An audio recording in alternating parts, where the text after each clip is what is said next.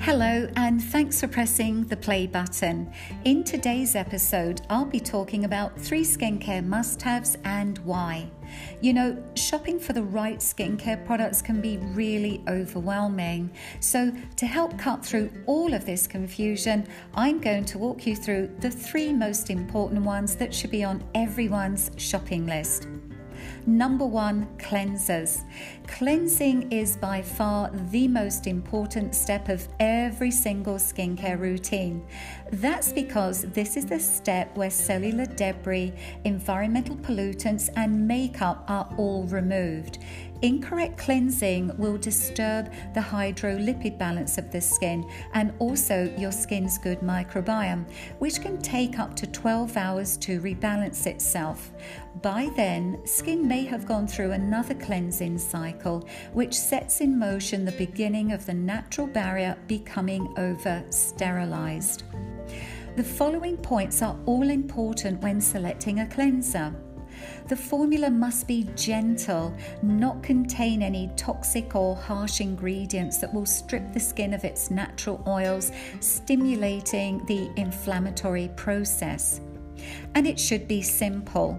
There is no need to have fancy actives like hyaluronic acid or co Q ten in your cleanser because it's a rinse-off product and quite frankly is a waste of money. And it should also be mildly acidic at around pH five or slightly under. And finally, it should be lightweight, so to avoid leaving a residue on the skin surface. Number two, serums, my personal favorite. From all the products in a skincare regime, serums are the most therapeutic ones due to their penetration capabilities. These are highly concentrated products based on water or oil. They contain around twenty times more biologically active substances than many ordinary creams that we generally use. They are known for faster, better and deeper penetration in the skin, thus providing faster results. The benefits using serums are unparalleled for delivering a plethora of actives deep into the skin. And based upon their actions upon the skin, they can also be classified as revitalizing and rejuvenating, moisturizing, nourishing, anti-inflammatory, soothing, and anti-stress. Serums are the first products that should be applied to the skin directly after cleansing.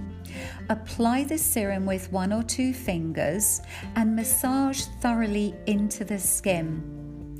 Additionally, just please also note some of these other tips whilst using a serum. After applying a serum, always follow up with a facial moisturizer. The use of a moisturizer after applying a serum creates a protective layer over the serum and doesn't let its substances evaporate. In a way, they both complement each other on the skin. It's always best to apply a serum morning and night so that you can see best results from all of a serum's wonderful actives, and people with sensitive skin should use these carefully because they contain a very high percentage of concentrated actives and ingredients. Number three, moisturizers. It should be understood that daily moisturizing is vital for skin health, yet some of us think it's an aesthetically inclined habit. Using a moisturizer should be a part of any good skincare regime, but some are better than others. You should select a moisturizing product that has as few chemicals and artificial fragrances as possible, and read the labels to figure out what's what. Moisturizing products, uh, which are made to hold water in the skin, often contain humectants and emollients as ingredients. Humectants such as hyaluronic acid, glycerin and alpha-hydroxy acids work by absorbing water from the air around us.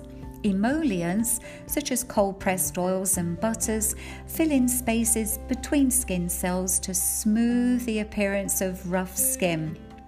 No matter whether your skin type is dry, oily, or sensitive, you really shouldn't skip the moisturizing step in your routine. Leaving it out might quickly cause redness or flaking or ir- irritation, and in time can allow wrinkles and other accelerated aging signs to show up on skin sooner, really, than otherwise they may expect. The skin on our faces and chests are very sensitive to environmental changes and are most frequent areas of the body known to develop skin cancer. These areas of skin also shed cells more rapidly than other parts of our body and therefore need moisture to repair itself, which allows for healthier, more youthful skin cells to rise to the surface. Also, the massaging effect that is used when applying a moisturizer helps stimulate blood circulation and new cell generation. Even if a person struggles with breakouts, they should still use a moisturizer. In fact, applying a moisturizer immediately after an acne medication can help reduce dryness and irritation caused by the acne-fighting actives.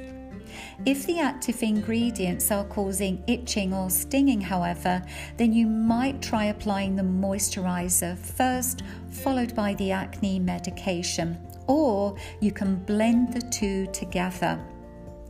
Additionally, when low molecular weight oils are applied on the surface of the skin, a signal is generated that will decrease the amount of sebum produced by the sebaceous glands. This is like the homeopathic law of similars. Moisturizing is important to hydrate the skin and prevent moisture from escaping from the skin. However, in addition to moisturizers, you should also help your body to keep your skin moisturized by drinking enough water throughout the day. I know it's something that you've heard many, heard many times over, but it really is because it works. Additionally, taking omega three fish oil and eating a healthy, nutritious diet rich in healthy fats and vitamins and antioxidants go a long way to help keeping our skin look healthy and beautiful. Last but not least, a handy way to remember the order in which products are applied is from lightest texture to thickest texture of the product, because that's the order in which your skin absorbs things. Thanks for tuning in today, and I hope this information is helpful when you next have to choose a skincare product.